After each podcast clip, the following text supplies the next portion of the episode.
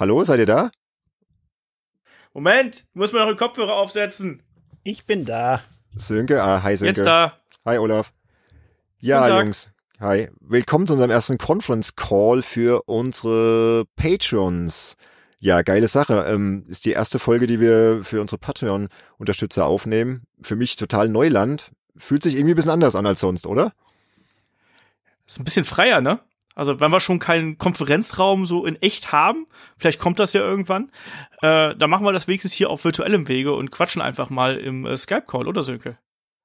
Ja, also wie gesagt, äh, ich würde mir ja noch mal wünschen, dass wir irgendwann mal so eins dieser VR-Meeting-Tools nehmen und uns da dann mal treffen, aber für den Anfang ist das jetzt auch schon mal ganz gut so. Second Life. Genau, wart mal noch zehn Jahre, das wird noch total abgefahren, ey. Da können wir uns dann in irgendwelchen virtuellen Räumen be bewegen und zusammen podcasten und vielleicht auch zusammen was essen oder so, wer weiß. Das wird noch, das wird noch ganz spannend. riechen, das ist auch ganz wichtig, dass wir uns gegenseitig riechen können die ganze Zeit dabei. Was wir da essen. Gibt's ja bei VR-Spielen schon so äh, Ja. Entwicklung zumindest, wie man so Riechmodule an die Brillen ranbaut, die dann so Duftstoffe absondern. Das Ey, ohne ist, Scheiß, das ist eigentlich ein ziemlich alter irre. Hut.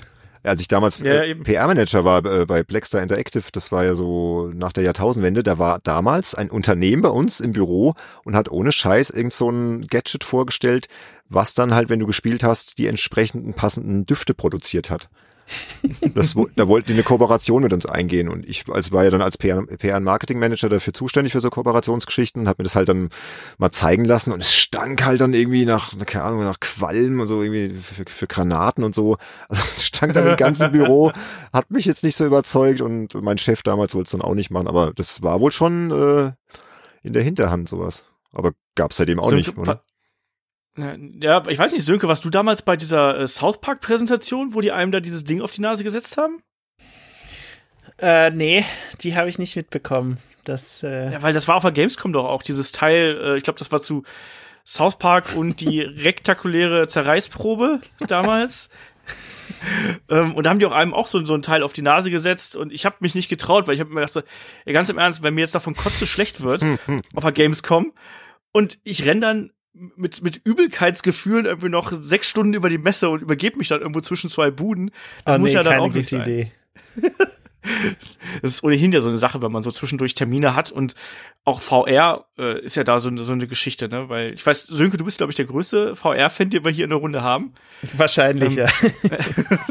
Aber ich kann mich dran erinnern, ähm, es muss auch schon zwischen fünf Jahre her sein oder so, als die das Jahr quasi bevor die PlayStation VR rausgekommen ist, wo dann Sony so die ersten ähm, Tech-Demos gezeigt hat.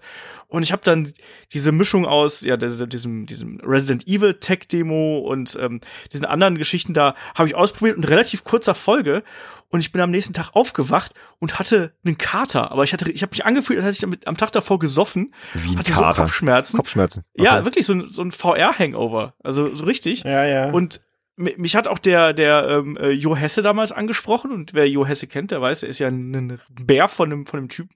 Einer der nettesten Menschen, die man treffen kann, aber äh, unglaublich groß. Und er kam dann an so, zehn Minuten nach dieser äh, Hands-on, kam er an und meinte, hey, Olaf, ja, mir ist so schlecht, mir ist so schlecht. Sei bloß vorsichtig damit und wenn es dir auch nur ein bisschen schlecht wird, hör sofort auf damit. Und der war kreidebleich, also ne, und Ja. ist dann Aber da er hat sich schon viel getan in der Zwischenzeit. Ja, ja, also, eben. Ich, ich spiele ja gerade äh, leidenschaftlich äh, Half-Life Alex und ich habe jetzt eine Session hat wirklich, ähm, ich habe glaube fünf Stunden am Stück hintereinander, ohne das Headset abzunehmen. Und das, das war voll okay, ja. Also, ich glaube, da findet so ein Gewöhnungseffekt statt. Ähm, hinzu kommt, wenn das Spiel smarte Methoden verwendet, dass dir weniger schlecht wird, also zum Beispiel die Ränder von deinem Sichtfeld äh, schwärzt und ähm, dir ermöglicht, wenn du dich drehst, dass du das so winkelweise machst und äh, dass du dich im Spiel hin und her teleportieren kannst zwischen verschiedenen Orten. Das sind ja alles so Methoden, die helfen, diese Motion Sickness doch stark zu reduzieren. Ähm, und dann kommt irgendwann der Punkt, wo du sagst, okay, ich will mal ausprobieren, wie es ist, wenn ich jetzt doch normal laufe. Und auch da merkt man dann, wie man mit der Zeit äh, sich echt daran gewöhnt, ja. Ähm, und mir wird auch jetzt weniger schlecht, wenn ich äh, im Auto hinten sitze und irgendwas auf meinem Handy lese, ist mir früher immer total schlecht geworden. Äh, Ist jetzt weniger geworden. Also es ist echt krass. Solange du hinten sitzt und, und nicht äh, dabei gerade fährst, dann ist ja alles Genau. okay. ja, und Half-Life Alex findest du richtig geil, ne? Hast du ja vorhin schon so ein bisschen angedeutet.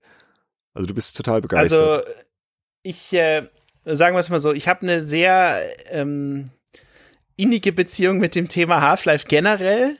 Also weil es auch eins meiner ersten Spiele war, ähm, die ich wirklich, also wo ich wirklich auf den Tag gewartet habe, wo es rauskommt, sofort als das Geschäft geöffnet hat, mir das gekauft habe und sofort angefangen habe zu spielen.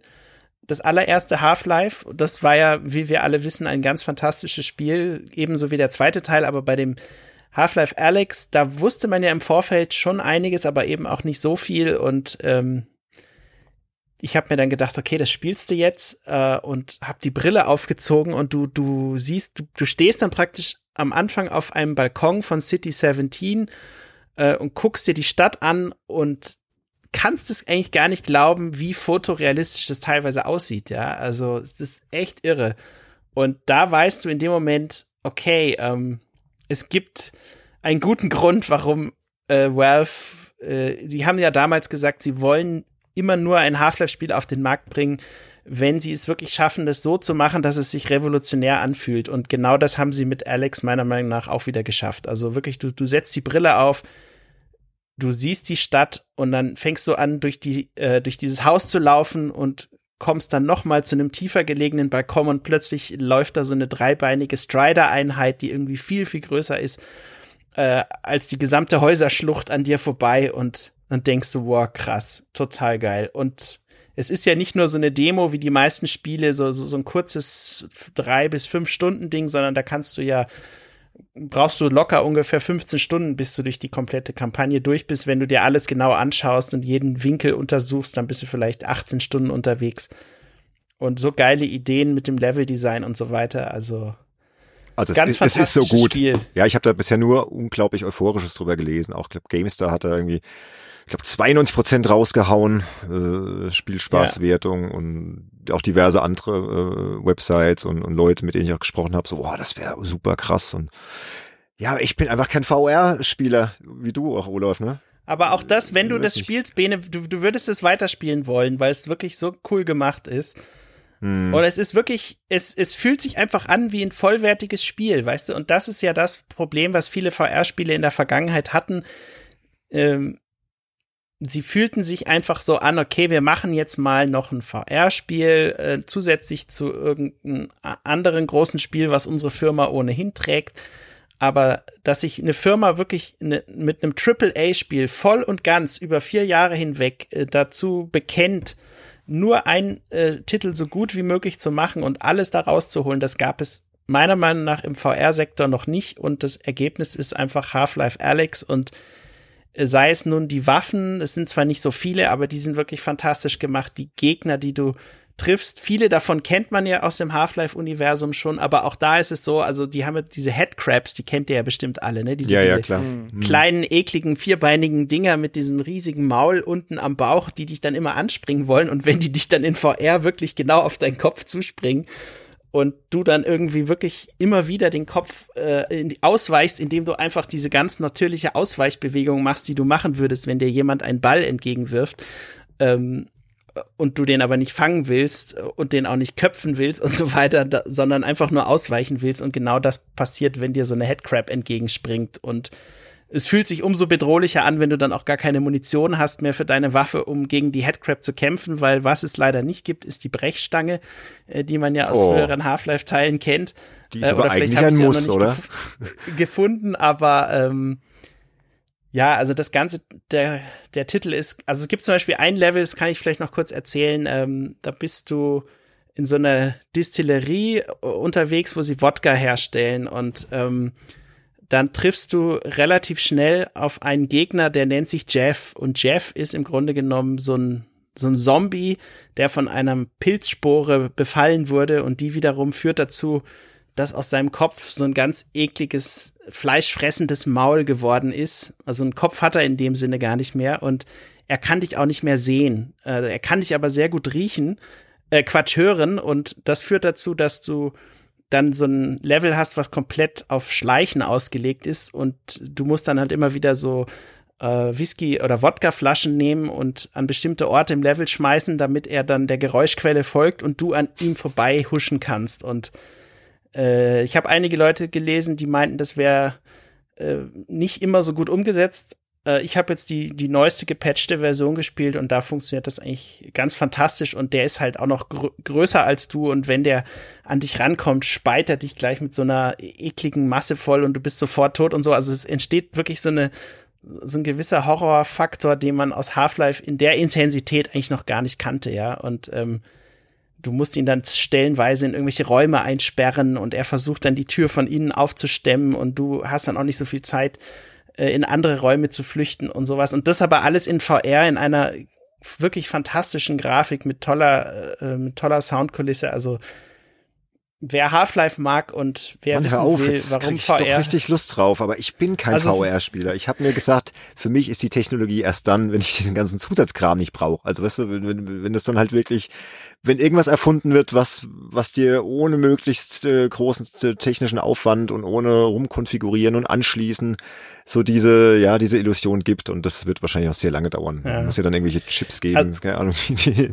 hinter die Netzhaut steckst oder so, keine Ahnung. Also, also man muss dazu sagen, ähm, wenn man es äh, zum Beispiel mit einer Oculus Rift S spielt, die ja, Ja. keine Sensoren mehr braucht, äh, die dann sozusagen ähm, deine Position im Raum anhand der Kameras in dem Headset bestimmt, äh, dann hält sich der Konfigurationsaufwand in doch recht engen Grenzen. Du musst halt einfach nur gucken, dass du dass die Batterien für deine Controller ausreichend aufgeladen sind und dass du einmal dieses Grundsetup durchlaufen hast und dann funktioniert das eigentlich ganz fantastisch. Hinzu kommt bei Half-Life Alex ist es wirklich sehr gut für alle möglichen verschiedenen Headsets optimiert. Also ob du das jetzt auf einer einer Vive Pro spielst oder auf einer äh, Valve Index oder einer Rift S oder was auch immer äh, eh- oder einem Wi- Windows Mixed Reality Headset, das wird alles unterstützt und läuft wirklich sehr gut und ähm, entsprechend positiv sind sowohl die Nutzermeinungen auf Steam als auch die äh, Pressereviews und ich kann dem da voll zustimmen. Also wer einen Grund gesucht hat für seine VR-Brille, die mal wieder rauszuholen, der muss sich einfach Half-Life Alex holen. Fertig. Ich finde das, ich finde das so faszinierend, weil es ja wirklich ein reines äh, VR-Spiel ist und äh, also Valve könnte doch viel, viel mehr Geld damit verdienen, wenn man das einfach öffnen würde und sagen würde, hier, jetzt für alle. Und stattdessen hat man doch in dieser Woche noch gesagt, ja, übrigens, äh, da wird schon Mods geben, damit, damit man das auch ohne VR spielen kann. Ich finde das so merkwürdig, dass man so eine große Produktion einfach auf VR beschränkt. Klar, dieser Anspruch, wir wollen was revolutionieren, ne, Hm. absolut respektabel. Aber klar, Valve kann sich's leisten, aber irgendwie so richtig wirtschaftlich ist es ja nicht, oder? Ja, ich glaube, sie denken da in verschiedenen äh, Richtungen. Also sie haben das ja, die Entwicklung ja schon vor vier Jahren angefangen und da wussten sie ja selber noch nicht genau, wie sich das der ganze VR-Sektor entwickeln würde. Aber ich glaube, was sie bestätigen können, ist halt, dass der Absatz von ihrem Valve Index Headset, was ja teilweise auch ausverkauft war, ähm, das hat auf jeden Fall was gebracht. Das Spiel selber hat auch sich wird einer der meistverkauften VR-Titel sein und bestimmt mehr als ein oder zwei Millionen Mal sich verkaufen, vielleicht sogar mehr, noch mehr, ähm, weil es einfach wirklich die Killer-App ist. Und hinzu kommt aber auch, man kann das Spiel nicht einfach so ähm, in ein normales Spiel umtransferieren. Das Genau. geht, das geht gar Mhm. nicht. Also das merkt man schon. Das habe ich auch schon gehört, ja. Äh, das merkt man schon an dieser einen Stelle, also irgendwie so drei Minuten nachdem das Spiel angefangen hat, ähm, siehst du praktisch äh, so ein, so ein Bildschirm, wo du mit deinem Vater oder wo diese Alex ist ja praktisch die äh, Heldin des Spiels und die redet mit ihrem Vater über so ein Kommunikationseinheit und als nachdem das Gespräch dann zu Ende ist, siehst du auf der linken Seite so eine milchige Glasscheibe, im Hintergrund siehst du die Stadt und dann siehst du vor der Glasscheibe so eine kleine Halte, so eine Fläche und da liegen halt so Buntstifte rum. Und klar, es ist ein VR-Spiel und du hast virtuelle Hände, die du genauso bewegst wie deine richtigen Hände und dann kannst du natürlich auch die Stifte greifen und dann mit den Stiften einfach auf dieser äh, auf dieser Scheibe rummalen. Das hat überhaupt keinen spielerischen Nutzen.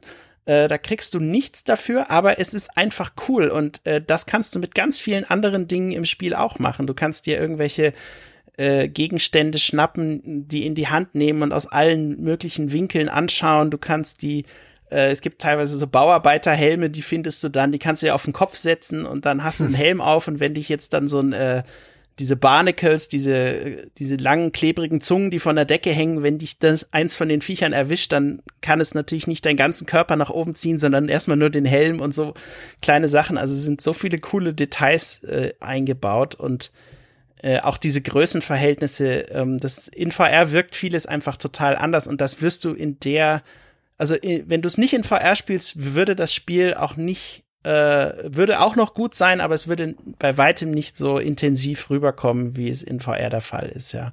Hm. Und man das muss es wirklich auch. einfach selbst aus. Das ist ja das, das ist ja das, was die immer wieder predigen und was man auch bei dem Spiel sagen muss. Du musst es einfach selber ausprobieren.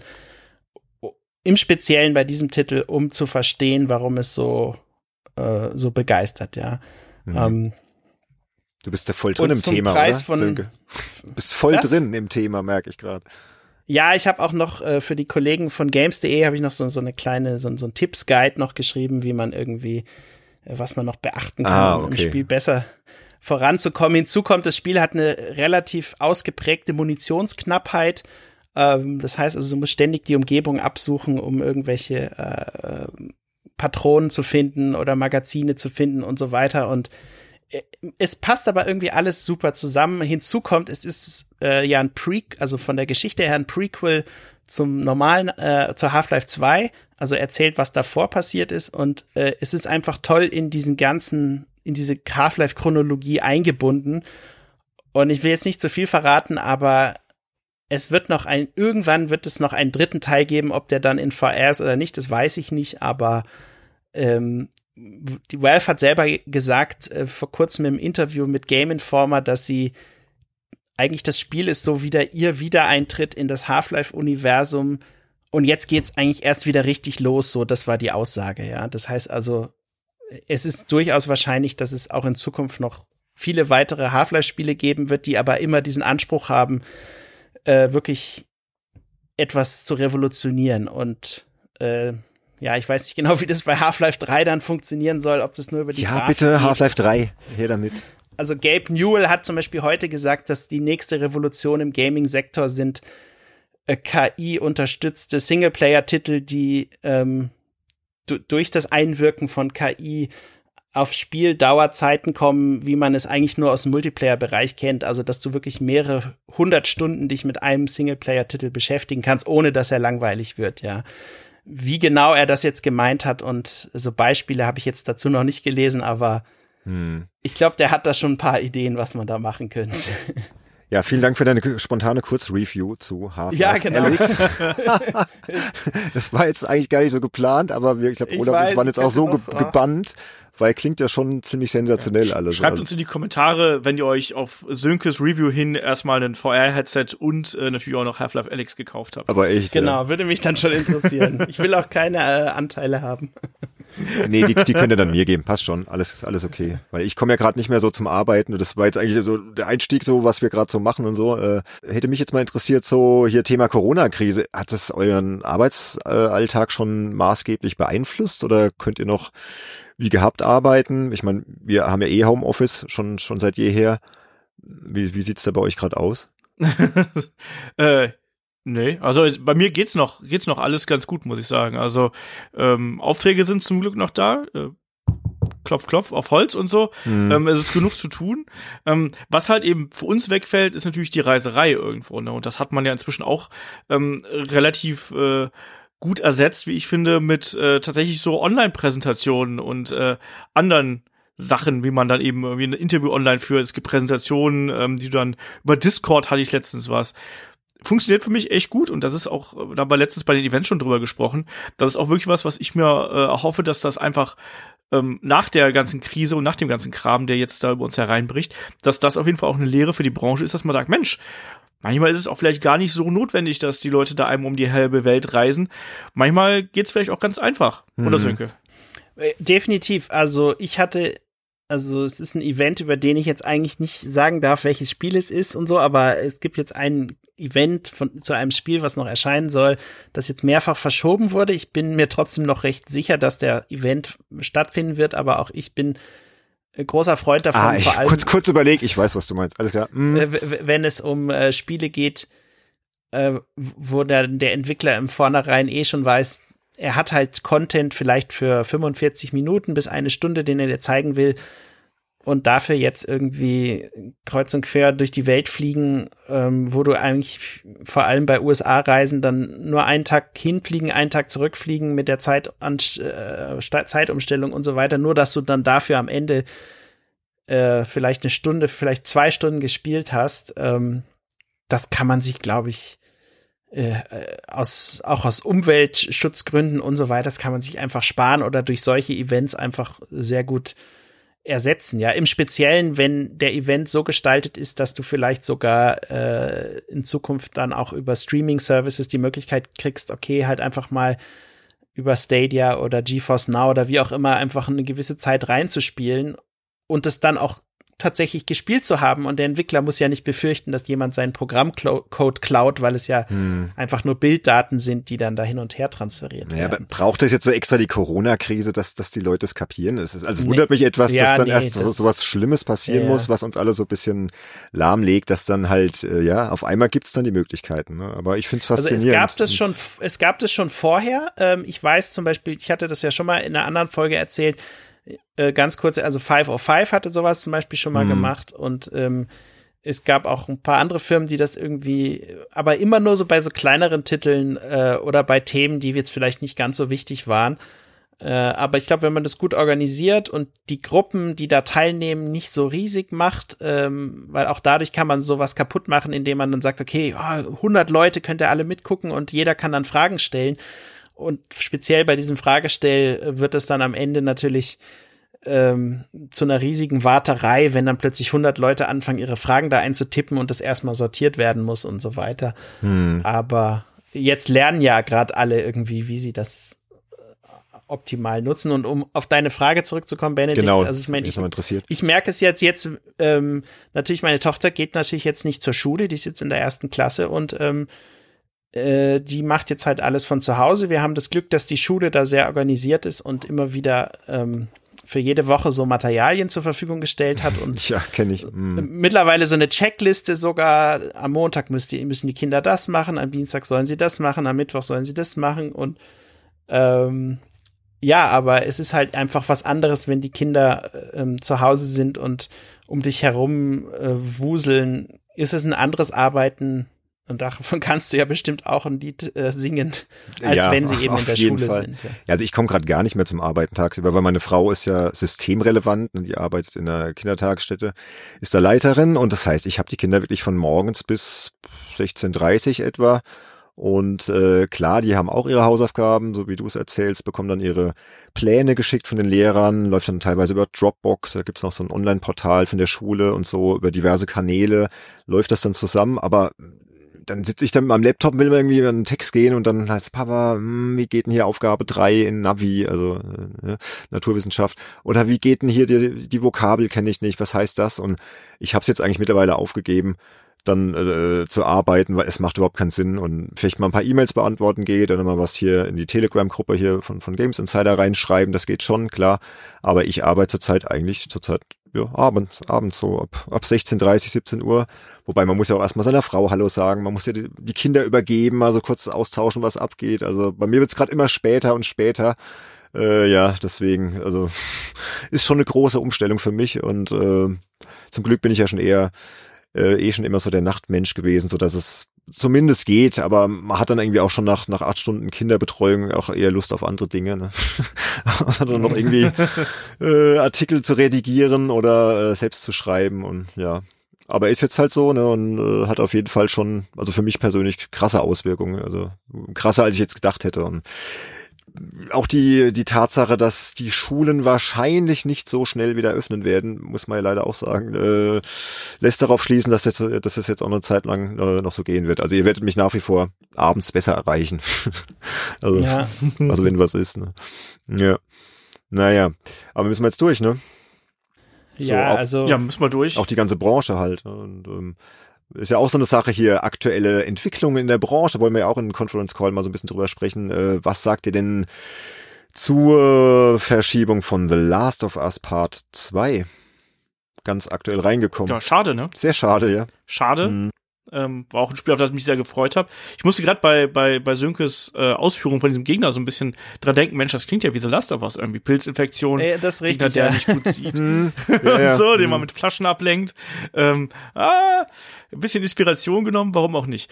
Ähm, ja, nee, äh, super schade, aber ich habe schon, glaube ich, auch schon in der letzten Ausgabe gesagt, so ich erwarte, dass The Last of Us auch einer von den Titeln sein wird, die dem zum Opfer fallen. Auch wenn man jetzt sagt, ja, das Spiel ist, wir brauchen noch ein bisschen Zeit und so. Nee, dann hätte man es nicht auf unbestimmte Zeit verschoben, sondern ein paar Monate oder so, sondern es geht ja da eindeutig um den Handel, dass man quasi befürchtet, dass man äh, nicht die gesamte Zielgruppe erreicht, dass man da auch vielleicht Partner ähm, Vertrieb, ne, also die Märkte und so, dass man die da eben nicht entsprechend, äh, ja, dass die nicht den entsprechenden Umsatz machen können, sprich, dass es da Probleme gibt. Und ganz ehrlich, ein Spiel über eine Pilzpandemie ähm, mit wirklich harten Gewaltszenen teilweise auch. Hm. Ich brauche nur vor die Tür zu gucken. Da habe ich zwar keine harten Gewaltszenen, aber die Pandemie habe ich direkt vor der Haustür. Ja, leider. Ja, aber gut, der Grund, dass das jetzt verschoben wird, das haben sie ja so ein bisschen jetzt auf die Logistisch, äh, auf die Logistik ja. geschoben, ne? So, ich glaube, ich hab's mal raus. Ja, es, sind wir eher, sind wir mal ganz ehrlich, also du, du kannst das Spiel gerade nicht veröffentlichen, ruhigen Ich glaube auch. Also, also ich, ich glaube, das hätte, wenn sie es doch gemacht hätten, zumal es ja auch noch ein amerikanisches Spiel ist, äh, das hätte äh, speziell jetzt in den USA, die ja leider jetzt äh, wirklich in den Fokus der ganzen Sache gerückt sind, das hätte so ein äh, Aufschrei auch auf politischer Ebene gegeben, dass sie eigentlich äh, dadurch das Spiel, also wirklich riskiert hätten, äh, dass das Spiel sogar verboten wird, glaube ich. Also dass halt wirklich dann irgendwelche Politiker, die mhm. gar nichts mit dem Thema Gaming zu tun haben und sehen, oh, da will jemand mit äh, einer, auch wenn es jetzt der zweite Teil ist, es war ja, die Thematik hat sich ja nicht groß geändert im Vergleich zum ersten Teil, aber da will jetzt jemand Geld verdienen mit äh, einer apokalyptischen äh, Spielausgangssituation und dann noch dieser hohe Gewaltgrad, der ja sehr ausgeprägt ist in dem neuen Teil und äh, dann wird womöglich noch behauptet, das würde in USA, wo ja gerade auch sehr viele Waffen äh, gekauft werden, äh, dann noch irgendwelche Events triggern. Also hm. Naughty Dog hat sich meiner Meinung nach einen riesigen Gefallen damit getan. Das Spiel äh, für Fans ist natürlich doof, aber ganz ehrlich, besser verspätet und nicht irgendwie geblockt als jetzt. Ja, zu der Zeit, wo es einfach ja. nicht passt, finde ich. Aber gut, der bisherige Release-Termin war ja der 29. Mai. Ja, also es wären ja noch einige Wochen hin gewesen, aber das was bedeutet das denn dann letztendlich? Dann gehen die ja auch davon aus in den USA, äh, dass das alles noch sehr, sehr lange andauern wird, ne, mit der, mit der Corona-Krise. Das fängt doch jetzt gerade in den USA richtig ja. an. Ja, ja, gut, das fängt ja, ja, deswegen, also, äh, und unbestimmter Zeitpunkt, also eigentlich ist das Spiel ja so, wahrscheinlich so gut wie fertig, ja, deswegen, weiß nicht. Eben. Und bin ich jetzt. Es wird zu Weihnachten vielleicht kommen oder so, oder, oder Anfang kommenden Jahres. Mhm. Auch wenn du dir mal anschaust, mhm. Sony Pictures hat ja auch quasi alle Filme verschoben, diese, also, weiß ich, ob es alle sind, aber sehr, sehr viele Filme verschoben. Also, Ghostbusters Legacy kommt jetzt nicht am 10. Juli 2020, sondern erst am 5. März 2021. Morbius kommt nicht im, äh, im, am 31. Juli ähm, in USA, sondern auch erst im äh, März nächsten Jahres. Ähm, Peter Hase, sogar Peter Hase 2 wurde verschoben. Och nee, oder? Von August. Da habe ich mich jetzt so drauf gefreut. Oh Mann. ja, Peter Hase. Uncharted 2. wurde auch verschoben. Also alles wurde verschoben und ich glaube, das wird auch nicht das letzte Spiel sein, was äh, in Zukunft weiter verschoben Definitiv wird. Ich sehe auch einen, einen äh, Ghost of äh, Tsushima sehe ich als ein Spiel. Mm. Das sehe ich nicht, dass das äh, äh Ende Juni kommt. Ja, aber so Samurai-Thematik. Also äh, hm, könnte schon, mal oder? gucken. Oh, Halo ist ja auch schon so ein bisschen, hat Microsoft ja angedeutet, wir würden auch die Xbox releasen, wenn wir jetzt zum Start des Halo nicht mehr fertig kriegen. Hm. Äh, hat das Spencer wohl so angedeutet. Ob das jetzt schon so der Wink mit dem Zaunfall ist, dass sich das jetzt auch noch verzögert, aber ja, man, man muss sich, glaube ich, auch mal in die Lage der Entwickler versetzen. Also man sieht es ja auf Twitter, wenn man den Entwicklern äh, folgt, also zum Beispiel jetzt Beispiel Dying Light ähm, äh, von Techland, die mhm. haben ja gesagt, ähm, ja, wir, äh, unser Projekt äh, wird jetzt, wurde jetzt zum einen verschoben, aber wird jetzt aus dem Homeoffice heraus äh, weiterentwickelt. Und klar, man, jeder hat im Homeoffice sicherlich äh, von den Entwicklern einen Rechner und so weiter, aber hat denn auch wirklich jeder immer überall die Ausstattung, die du brauchst, um all das, was wichtig ist, äh, zu testen. Auch bei einem VR-Spiel haben alle äh, Entwickler immer alle VR-Headsets, um irgendwelche Kompatibilitätssachen zu checken und so weiter. Also ich glaube, die Liste an Problemen, die da auftreten kann, ist so riesig. Und allein die Umstellung von äh, im Büro arbeiten, wo alles vorhanden ist, auf zu Hause arbeiten, es dauert einfach ein paar Tage oder vielleicht auch ein, zwei Wochen, bis das alles reibungslos läuft und dann ist ja klar, dass sich solche äh, Projekte, wo dann mehrere hundert Leute dran mhm. arbeiten, dass die sich letztendlich verschieben, ja. Leider, ja. Also gerade The Last of Us Part 2, boah, da habe ich mich so drauf gefreut. Boah, ist schon schade. Wobei ich mich jetzt frage, bin ich jetzt unempathisch, wenn ich es jetzt trotzdem gespielt hätte, Ende Mai? ich, ich, Gute Frage. Ja. Ich, ich schaue zum Beispiel auch gerade mit meiner Frau ähm, auf äh, Amazon Prime The Handmaid's Tale. Kennt ihr die Serie? Nur vom Namen. Nee, nie gehört. Ist auch sehr dystopisch, eine ganz düstere Zukunft, wo halt äh, ja bestimmte Menschengruppen unterdrückt werden, also vor allem Frauen und dann äh, sie nennen es dann so gebärfähige Frauen werden dann praktisch aussortiert und werden dann als Mägde gehalten. Und also ich muss jetzt nicht ins Detail gehen, das ist ziemlich, ziemlich düster, ziemlich abgefahren. Und ich muss sagen, äh, ist uns für, für uns aber trotzdem gerade eine gute Ablenkung von all dem Geschehen, auch so dann ne, abends noch mal ein bisschen reinzugucken und so. Ähm, und ich glaube, ich hätte auch The Last of Us Part 2 äh, gespielt, aber hm. Ihr nicht? Ich glaube, dass das es kommt sehr auf den persönlichen Geschmack äh, in dem Augenblick an. Also ich weiß, dass ich zum Beispiel jetzt gerade nicht so richtig Bock drauf habe. Also ich habe zuletzt habe ich Doom Eternal gespielt, habe ich im Open Mic gesagt. Das hat hm. perfekt als Ablenkung funktioniert, weil es halt einfach so, ein so ein Mindfuck ist und einfach du denkst ja an nichts anderes mehr, weil wenn du an was anderes denkst, bist du tot. Ähm, weil es halt so ein Stress ist und du dich da so reinkrampfen musst in das ganze Spiel. Aber was, was hat der momentan Erfolg? Leute spielen, wenn man sich auf Twitter anschaut, 90 Prozent der Spielerwelt spielt Animal Crossing gerade. Habe ich auch den Eindruck. Ja, ja, das stimmt, ja. ne? und, mhm. und laden ihre Freunde auf, mein, auf die, ihre Inseln ein und sagen, oh, das war so schön, dass du auf meiner Insel gewesen bist. Ich habe gestern Stardew Valley mit einer Freundin von mir gespielt und haben angefangen, einen Bauernhof auszubauen. Irgendwo. Also ich glaube, das kommt sehr auf die persönlichen äh, Wünsche gerade an. Also ich weiß nicht, ich kann mir jetzt auch, glaube ich, gerade nicht The Walking Dead oder sonst irgendwas anschauen oder oder so. Also hm. ich bin da eher so, ich möchte das gerade so ein bisschen von mir wegdrücken und äh, entsprechend passe ich da auch bin ich anders. Also ich, an. ich kann das irgendwie gut trennen. Also für mich ist das eine hat dann mit dem anderen irgendwie nichts zu tun oder irgendwie, das klingt jetzt vielleicht makaber, wenn du dann so The Handmaid's Tale und die Wirklichkeit, die da halt so skizziert wird, wird äh, siehst und dann den Fernseher ausmachst und dann wieder so im Jetzt ankommst bei uns in der Wirklichkeit, dann bist du eigentlich ganz froh, dass es doch gar nicht alles so schlimm ist, dass dein Kühlschrank noch gefüllt ist, ja, dass du noch äh, ein schönes äh, Dach über dem Kopf hast, draußen der Garten, das Wetter ist schön, die Kinder sind gesund, also weil es ist so düster, alles und so furchtbar das Klopapier, in der Serie. das Klopapier. Das Klopapier, wir, wir haben jede Menge Klopapier, aber äh, ich möchte jetzt nicht spoilern, woher das kommt. Schaut auf plasma.de, wenn ihr Klopapier braucht, da ist die Adresse von Benedikt. Ja, genau. Nee, Klopapier ist reichlich. Ja, aber das wäre jetzt witzig. Ja, das, das wäre lustig, ja. Habt ihr genug Klopapier? Oh, äh, also ähm, ich kann ich kann empfehlen, Rewe ist da sehr gut mit dem Nachfüllen und äh, ich habe tatsächlich äh, bei bei vier äh, von vier Rewe-Einkäufen habe ich bei zweien immerhin äh, immer wieder Klopapier dort gefunden und dann natürlich entsprechend auch allerdings ohne zu hamstern dann eine Packung gekauft.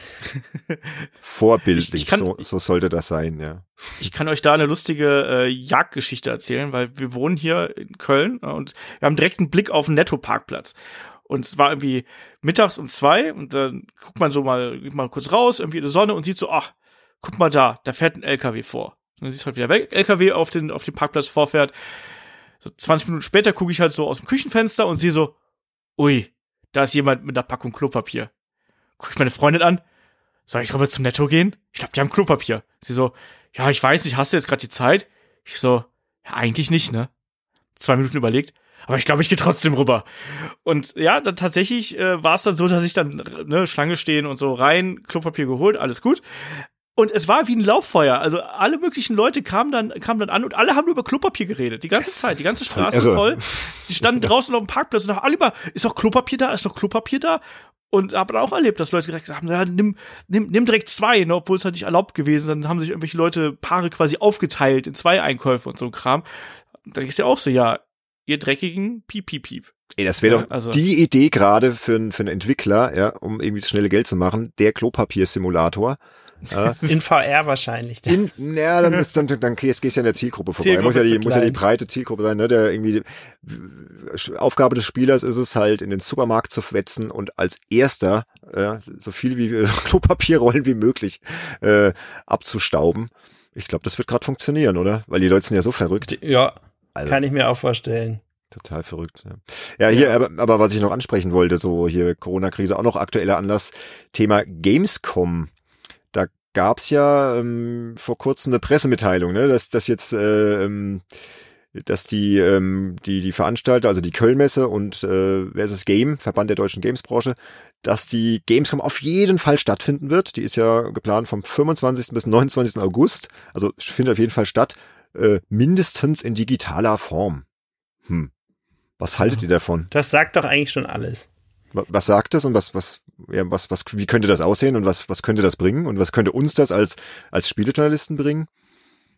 Also ich glaube, äh, ich muss dazu sagen, ich bin äh, zurzeit Corona-News-süchtig, muss ich, muss ich irgendwie sagen. Ich habe das Gefühl, ich, ich komme am besten mit der Situation klar, wenn ich ständig News lese. Hm. Also ich lese jetzt praktisch äh, fünf Nachrichtenquellen immer parallel. Also äh, zum Beispiel Spiegel, NTV, Welt.de, CNN, BBC und ab und zu noch, äh, um zu gucken, was in USA Verrücktes abgeht, Fox News, ja, so verrückt es jetzt auch klingt, aber ich will einfach auch nochmal deren Perspektive, wie die das geschehen, äh, die ja sehr Trump, positiv Trump gegenüber sind, wie die das geschehen, äh, den Leuten rüberbringen. Das interessiert mich einfach, das zu wissen. Ähm, und eigentlich ist es die Situation ganz klar, äh, damit das Ganze wieder ähm, sich normalisiert, müssen natürlich die Maßnahmen zurückgenommen werden, aber du kannst natürlich nicht alle Maßnahmen sofort von einem Tag auf den anderen zurücknehmen. Im Gegenteil, man sieht es ja auch in China, das muss halt schrittweise passieren.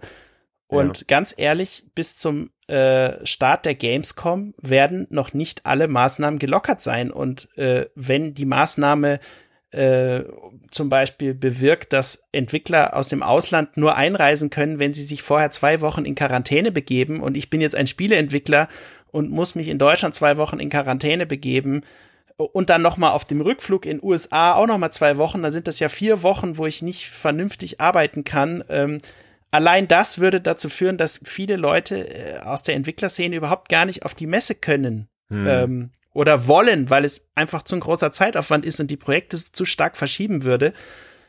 Ähm, und insofern glaube ich, wenn die Gamescom stattfindet, dann wird sie ähm, äh, auf jeden Fall digital stattfinden, wo Leute dann online, so wie auf der E3 jetzt ja auch online Sachen präsentieren werden, aber dass wir da hunderttausende Spieler auf einem Fleck in diesen engen Hallen nee, unter den aktuellen Bedingungen absolut ja, Abs also das kann man sich hm, wirklich komplett nee, einfach aus dem Kopf aber wie, wieso? Das wird nicht passieren. Ja, aber wieso, bitteschön, können die Veranstalter das jetzt nicht schon rechtzeitig kommunizieren? Alles Mögliche wurde schon abgesagt, wird abgesagt. Die QuakeCon wurde auch abgesagt, ne? Habt ihr vielleicht mitbekommen?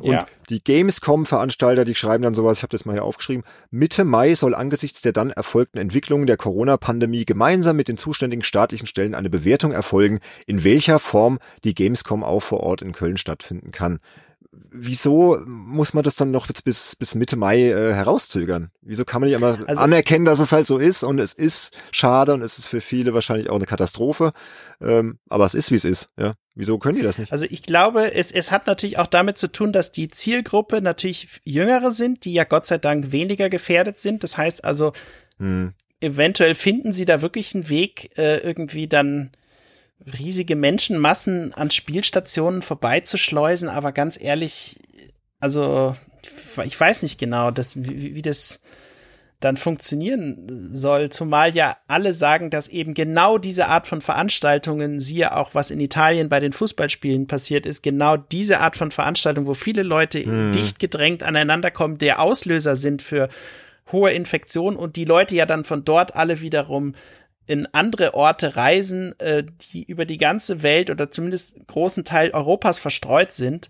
Ähm, ja, das, war bei uns äh, ja aber auch genauso, ne, wenn du mal überlegst, es fanden ja noch bis, ich weiß jetzt nicht genau was, ja, auf jeden Fall bis Anfang März fanden noch Fußballspiele statt, äh, von ja. 40.000 Leuten und mehr. Ne? Also insofern hm. äh, finde ich das natürlich, ja, also man kann es ja auch an der E3 sehen, die wurde, wann wurde sie abgesagt? Die wurde, glaube ich, ja im, im März, irgendwie Mitte März oder so. Hm drei Monate davor, jetzt rechnen wir von dem April drei Monate so zurück, also im Mai spätestens äh,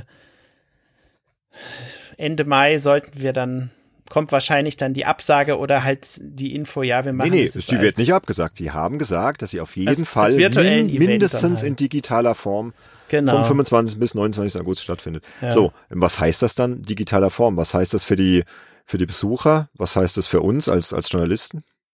Hm. Für ja. das Journalisten heißt das wahrscheinlich, dass wir da sowas ähnliches haben wie jetzt auch. Das mhm. ist jetzt quasi der Vorlauf. Wir werden häufiger Präsentationen bekommen ähm, per Discord mit anderen Tools, die da zur Verfügung stehen. Vielleicht werden wir hier und da auch mal, ähm, was Sönke gerade angesprochen hat, irgendwelche Voucher bekommen, um Spiele über Stadia oder andere Dienste zu spielen ähm, werden Interviewtermine wahrscheinlich am laufenden Band angeboten kriegen mit äh, für irgendwelche Geschichten. Und für die breite Masse wird man dann wahrscheinlich äh, große Community-Events machen und da dann eben mhm. Leute einladen und äh, die das dann wahrscheinlich auch mehr oder weniger alleine präsentieren natürlich oder unter ähm, ja wirklich gering, möglichst geringer personellen Beteiligung irgendwo. Aber so stelle ich mir das dann vor. Ich meine, warum denn nicht? Ich meine, wel welche Zielgruppe ist denn Streaming und Twitch und äh, Mixer und ich weiß nicht was affiner als Videospieler? Ja, ja, das, das schon, aber was ist mit den ganzen kleineren Studios? Bleiben die nicht auf der Strecke? Weil ich kann mir jetzt nicht vorstellen, dass ich irgendwelche ähm, 14-Jährigen da hinsetzen und so, oh, ich komme jetzt hier, schau mir jetzt hier Indie-Studio XY an und so. Also ich glaube schon, dass sich das auf die ja. Großen dann fokussieren wird und die ganzen Kleinen, die jetzt eigentlich die Gamescom auch genutzt hätten, um sich da mal äh, ordentlich zu präsentieren, dass die da schon ein bisschen äh, ja, gelitten haben, oder? Also ist, ist so mein... Klar. Die leiden doch so oder so drüber drunter. Ja, okay. Also hm, ja, ja, gut. Aber so halt noch mehr. So, werden sie zumindest vor Ort einmal wahrgenommen. Klar, du bist dann jetzt nicht so äh, äh angefixt, wie wenn du jetzt am großen, äh, keine Ahnung, äh, Activision-Stand oder so vorbeiläufst, ja. Aber in dem Fall, du siehst sie zumindest. Also ich weiß nicht, ich finde es schon schade dann für die Kleineren. Oder Vielleicht ist es für die Kleineren auch ganz gut, weil sie nicht das Geld für einen Messestand ausgeben müssen. ja, gut, so kann man es aussehen. Also ich finde es persönlich für mich jetzt schade, weil ich, auch wenn ich die letzten Jahre nicht in Köln war, dieses Jahr wäre ich gern hingefahren, auch allein schon mhm. wegen Games Insider, um einfach unseren Podcast vor Ort mal ein bisschen zu promoten, ne, mal wieder alte Kontakte zu, zu pflegen, ein paar Hände zu schütteln, was ja aktuell nicht so ratsam ist. Also ich finde Ellbogen geben. Ja. Ähm, ich glaube, wir werden dann auch so eine Art Online-Event machen müssen. So hier uns, unsere, unsere, unser irgendwie so ein Livestreaming-Podcast oder so. Weil ich hätte es gern gemacht und ich finde es jetzt schon bedauerlich, aber gut ja. Ja, ja. also Corona macht halt auch für die Spielebranche nicht halt. Ne? Da müssen wir uns mit abfinden. Mhm. Ähm, auch was das beispielsweise auch natürlich für die ähm, Abverkäufe bedeutet, das, das, zeigt sich jetzt ja auch erst so so ein bisschen. Ne? Bei Steam äh, herrscht nach wie vor Hochkonjunktur irgendwie. Die Leute spielen lieben gern Animal Crossing. Mhm. Aber auch da warten wir mal ab, ob welche, welche Spiele da vielleicht auch als Sieger aus so einer Geschichte hervorgehen und welche vielleicht auch irgendwo untergehen. Das ist einfach eine spannende Zeit und es ist derzeit kaum kalkulierbar, welche Spiele wirklich jetzt noch den Geschmack der Massen treffen und welche eben durchfallen. Das werden wir dann mhm. eben jetzt erst in den nächsten Wochen und Monaten sehen. Mhm. Aber wir drei haben ja noch genug Arbeit, muss man ganz klar sagen. Also wir haben bisher schon noch das Glück, dass unsere Kunden äh, loyal geblieben sind ich glaube, so kleinere Einbußen werdet ihr wahrscheinlich auch schon festgestellt haben, also dass vielleicht hier da ein bisschen Zurückhaltung ist, aber ich muss sagen, im Großen und Ganzen hat sich jetzt für mich von der Auftragslage nicht so viel geändert. Wie ist das bei euch? Gut, wir sind ja hm, teilweise also auch, zu, teilweise arbeiten wir eh zusammen, also der kriegt ja mit, was, was abgeht, mhm. aber so, was jetzt eure eigenen Kunden betrifft. Also ich hatte zwei Projekte, die jetzt ähm, sehr kurzfristig angefragt wurden, aber dann auch kurzfristig wieder äh, sich im Sande verlaufen haben. Klassiker, ne? Es war jetzt, äh, ja, war jetzt in dem Fall natürlich irgendwie blöd, aber ähm, dadurch, dass es so kurzfristig kam und relativ kurzfristig dann auch wieder gestoppt wurde, war es jetzt nicht so dramatisch, sag ich mal, aber man, ich habe so ein bisschen den Eindruck, es wird schon noch äh, weiterhin viel äh, gefordert, aber vielleicht nicht mehr in dem Umfang, wie es vorher war. Einfach zu sagen, okay, statt einen vierseitigen Artikel machen wir vielleicht lieber einen dreiseitigen Artikel. Mm, ja, ja, lieber stimmt. einen, einen zweiseitigen Artikel. Äh, einfach weil eben die Honorare ja oft nach Artikelseiten berechnet werden und äh, dass man da dann halt versucht, so ein bisschen irgendwie äh, Geld einzusparen. Und bei den Verlagen im Speziellen kommt natürlich noch die Problematik dazu, jetzt in den Zeiten, wo Leute überhaupt äh, die, man kann zwar rausgehen, man kann auch noch an Kiosken Sachen einkaufen, aber Fakt ist eben auch, viele wollen aus der Angst vor dem Virus ja auch gar nicht raus unbedingt. Sie wollen sich nicht anstecken, was man ja auch absolut verstehen kann und deswegen kommen sie natürlich auch weniger häufig an Zeitschriftenläden äh, oder an Kiosken ja, oder an Bahnhöfen man, man vorbei und kaufen dann hm. Genau, aber diese Spontankäufe, da ja, kann ich mir mh. gut vorstellen, dass die bei vielen Printmagazinen einfach zumindest in der Zeit, wo es die Ausgangsbeschränkung gibt, doch ähm, messbar zurückgehen werden. Hm. Äh, aber vielleicht ist das auch eine Chance, ähm, also ich habe zum Beispiel auch jetzt gehört, dass äh, also bei den äh, Zeitschriftenregalen von den Supermärkten zum Beispiel, hatte ich das Gefühl, dass da jetzt mehr mitgenommen wurde als sonst, weil viele sagen, okay, mir ist jetzt halt irgendwie, ich muss meine Zeit rumbringen und die Leute, die jetzt halt gerne Zeitschriften lesen, die kaufen sich dann halt vielleicht noch ein paar mehr Zeitschriften, ja. Also ähm, bin ich sehr gespannt, wie sich das entwickelt. Ich kann mir auch gut vorstellen, dass es einige gibt, die sagen, okay, ach komm, jetzt, jetzt ist wirklich der Zeitpunkt gekommen, mir einfach das Abo zu holen äh, von dem und dem Magazin und dann mm. wird's mir eh nach Hause geschickt und dann muss ich überhaupt gar nicht raus, dann krieg ich es eh pünktlich und ähm, dann passt es so schon, ja. Gut. Ja. Ähm, Wäre schön. Also, wir, wir, wir schreiben ja alle drei auch noch für einige Printspielemagazine, ne? Kann ja mal, ja. Also ich schreibe recht viel noch für die PC Games, ihr ja auch mitunter, ne? Genau. M-Games mhm. seid ihr beide an Bord, ne? Ja, hin und wieder. Sönke, glaube ich, regelmäßiger als ich. M-Games mache ich auch immer wieder was, ja, ja die genau. IGM, äh, International Games Magazine, sind wir auch an Bord. Also deswegen fände ich begrüßenswert. Ich bin ein alter Hefteliebhaber. Ne, deswegen freue ich mich auch sehr auf das Bonusformat Making Max. Das äh, wird, wird schon eine coole Sache, aber ja, wird, also, wird spannend also ich glaube, sein. Ne? Ein, ein Problem, was halt auch noch auf die Print-Hefte äh, jeder Art, also aus so ziemlich jeder Branche zukommen könnte, ist einfach die Tatsache, dass Unternehmen jetzt natürlich äh, ihre Gelder einfach zusammenhalten und deutlich weniger äh, als sonst in einem Printmagazin Interesse haben, eine Anzeige zu schalten. Mm, ja, ja. ja. Äh, ja. Und dann sagen, nee, also wenn wir das online machen, dann erreichen wir halt viel mehr. Und äh, das könnte natürlich für Printmagazine, die da sehr stark äh, gepocht hatten auf äh, steigendes Anzeigenvolumen jetzt auch im Rahmen von äh, der Ankündigung der Next-Gen-Konsolen und so weiter, dass die das dann auch hart treffen wird, ja, wenn. Hm, wobei, äh, ich habe da gerade eine recht erfreuliche E-Mail bekommen von einem Kunden von uns, Sönke. Ich glaube, du kannst dir schon denken, okay. wer. Das sieht's gut aus. Also Okay. Also ich, ich bin ja gut, also ja, ich bleib, bin schon da recht positiv gestimmt, dass es uns jetzt als Spielejournalisten gar nicht so sehr treffen wird und was ja auch ein, äh, eine Sache ist, hat ja auch der Olaf neulich da so, so einen Link bei uns in die Telegram-Gruppe gestellt, dass mehr Podcasts gehört werden. Aktuell. Stimmt, ja.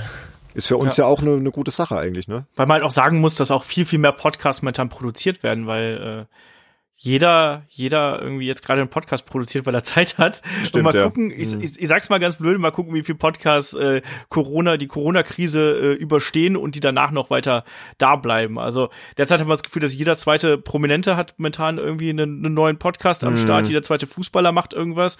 Und wer das nicht macht, der macht halt äh, Fragestunden auf Instagram, damit äh, es ihm nicht so langweilig ist. Ich bin da noch ein bisschen skeptisch, muss ich sagen. Und das ist ja auch sehr äh, schwankend, welche Podcast, wie soll man sagen, ähm, Sparten quasi wirklich aktuell davon profitieren. Das sind beispielsweise News, hat Podigy letztens ähm, eine interessante Analyse zu ähm, verbreitet und gepostet, was, was ihre eigenen Zahlen angeht. Ähm, und manche andere Sparten, wie zum Beispiel True Crime, ist beispielsweise derzeit was, worauf die Leute nicht so viel Bock haben. Da sind wohl die Downloads massiv runtergegangen. Also ich, äh, es ist alles ein bisschen unwägbar. Zu viele Leichen, ne? Ja, das, ja, will, das will halt jetzt keiner. aber, mhm. aber wie gesagt, es ist alles ein bisschen unwägbar, un, un, äh, was, was gerade passiert. Ich glaube auch, dass wir ähm, ich sehe diese Geschichte mit den, mit den Anzeigen und mit den Kampagnen, die geschaltet werden, sehe ich als für uns eine Gefahr, die wir als Autoren erst in ein paar Monaten oder so merken werden. Auch sowas wie The Last of Us beispielsweise. Mhm. Das, das, ist jetzt verschoben worden. Dadurch wird das Marketingbudget wird nach außen geschoben. Prompt hat möglicherweise ein Kunde von uns plötzlich nicht mehr die XY Euro, um da äh, uns zu bezahlen oder um einfach zu sagen, hey, momentan ist sitzt nicht so locker, wir machen statt, keine Ahnung, 20 Artikel im Monat, machen wir nur noch 10 oder so. Hm. Ich glaube, das hm. wird uns erst in, in einer gewissen Zeit treffen. Ich glaube, momentan ist dafür noch zu früh. Ja, bin gespannt, ja. Wie gesagt, wir haben ja auch unsere, unsere Podcast-Pläne hier, deswegen, äh, genau. ach, da fällt mir wieder ein, das ist ja hier gerade unser erstes Patreon-Format. Ja, wie spannend, ja. Genau, also danke erstmal an die Leute, die, die das jetzt hören, weil ja, die sind ja. ja die, die uns schon unterstützen. Und, Richtig, stimmt, fällt mir gerade äh, mal so ein. Weiß man, man vergisst es ja irgendwie. So, wir äh, haben ja immer Podcast, Podcast, aber das ist ja unser erstes Patreon-Format. Conference Call, richtig cool, ja. Ja, spannend. Hoffentlich hören es mehr als zwei oder drei. Nee, aber ich, also ich bin persönlich noch gespannt, inwiefern äh, die Spieleindustrie ähm, dazu beitragen kann, ähm, die Sensibilität der Bevölkerung äh, zu verbessern, was den Umgang mit dem äh, Coronavirus angeht. Äh, da gibt's ja schon irgendwie verschiedene Initiativen. ähm, wo jetzt irgendwie über Spiele versucht werden soll, diese, diese, diese klassischen Botschaften, die ja mittlerweile eigentlich schon jeder kennt, aber die nochmal zu verstärken, also sprich Hände waschen, äh, Abstand halten und so weiter. Ähm, und ich würde mich aber auch nicht wundern, äh, wenn es demnächst Spiele gibt, die das äh, Management einer Krise halt letztendlich irgendwie in den Fokus rücken und vielleicht dem Spieler die Möglichkeit geben, das äh, zu, zu regulieren. Ich weiß, dass zum Beispiel ein Titel, der jetzt ganz groß auf Steam äh, irgendwie die Runde macht, ist Plague.inc. Mhm. Ähm, da ist es aber so, da ist der Spieler der Virus und äh, muss gegen die Menschen kämpfen und muss versuchen, sich so stark wie möglich auszubreiten. Und da hatte dann einer in den Kommentaren, äh, es, ist, es klingt makaber, aber es ist passiert de facto gerade, dann hat einer in den Kommentaren geschrieben, ja, wenn, wenn er irgendwie die Parameter von dem Coronavirus eingibt ähm, und die Simulation in dem Spiel, ich spreche hier vom Spiel und nicht von der Realität, wenn er die startet, dann äh, wäre die gesamte Erdbevölkerung in drei Jahren ausgelöscht. und das war schon. Ist jetzt keine Verschwörungstheorien streuen. Da gibt's genug Schrott. Nee, aber das aber ich weiß, Plague ja. Inc. ist halt ein Spiel, was im Grunde genommen diese Problematik genau vor Augen führt und äh, davon jetzt natürlich äh, profitiert, dass eben das Thema einfach in den Köpfen der Leute ist, ja, und wo Leute mm. sich ja mhm. vielleicht sagen, okay, was kann ich vielleicht aus dem Spiel lernen, um selbst äh, vorsichtiger zu sein? Also ich sehe jetzt hier gerade, das Spiel ist von 2016, hat jetzt aber irgendwie ähm, in letzter Zeit, also in den letzten zwei, drei Wochen alleine irgendwie 1000, äh, knapp 1700 äh, äußerst positive Reviews bekommen. Okay. Ja, ähm, mhm.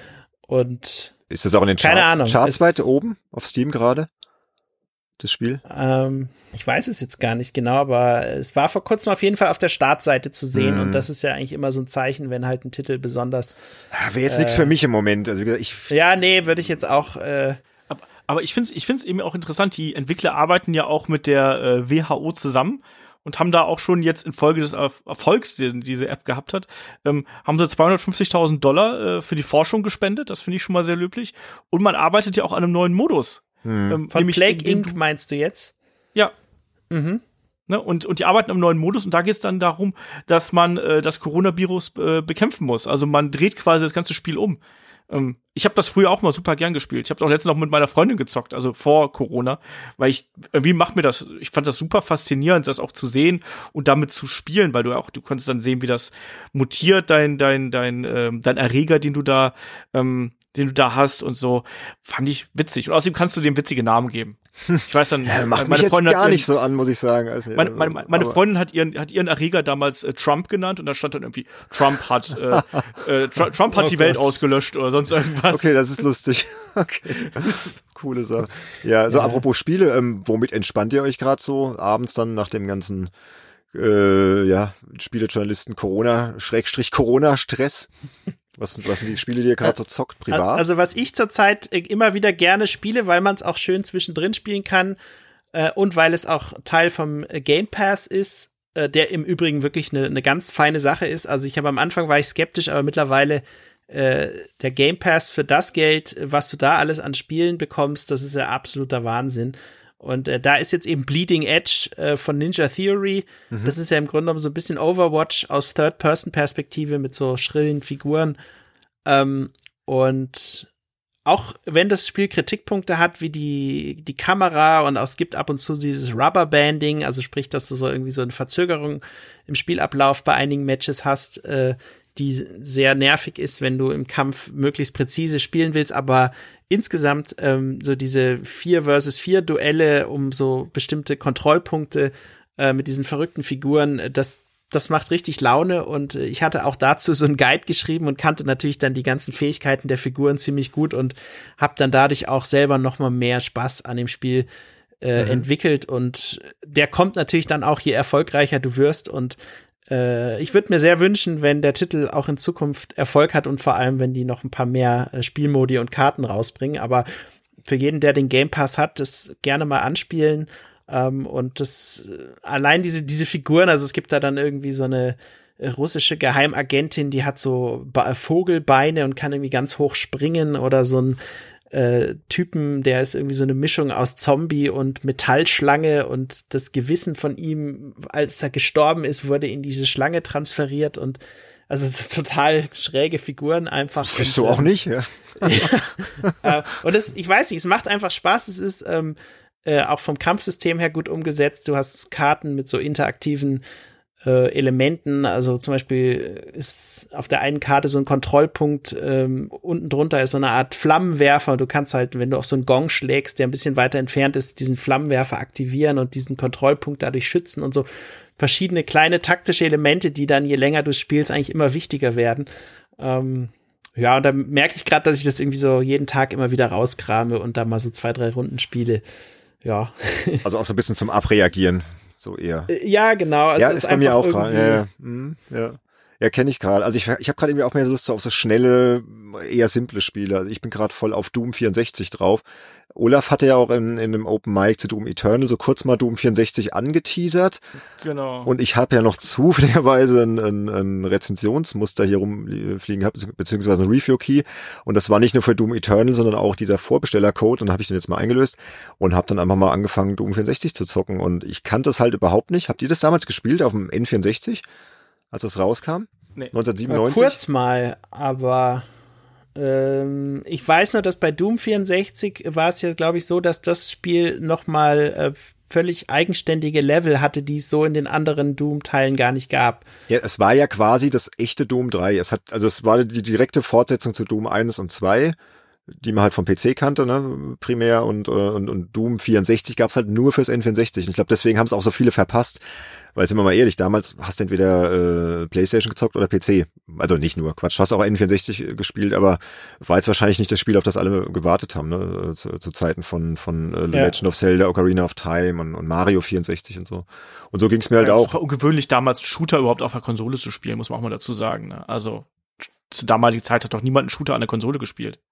Ja, Golden Eye wahrscheinlich dann, wenn, wenn auf dem N64. Ja, aber ganz, ganz wenig, ja, ja, ganz wenig. Das ja. stimmt, ja. Ja, und ich habe es jetzt halt mal ausprobiert auf der PS4, weil mein PC einfach nicht mehr so fit ist. Da fällt mir ein, ich muss den jetzt mal dringend äh, upgraden, beziehungsweise habe mir jetzt mal vorgenommen, mir mal einen richtig geilen Gaming-PC demnächst zu gönnen. Aber da können wir vielleicht ein andermal drüber quatschen. Da könnt ihr mich mal noch ein bisschen beraten.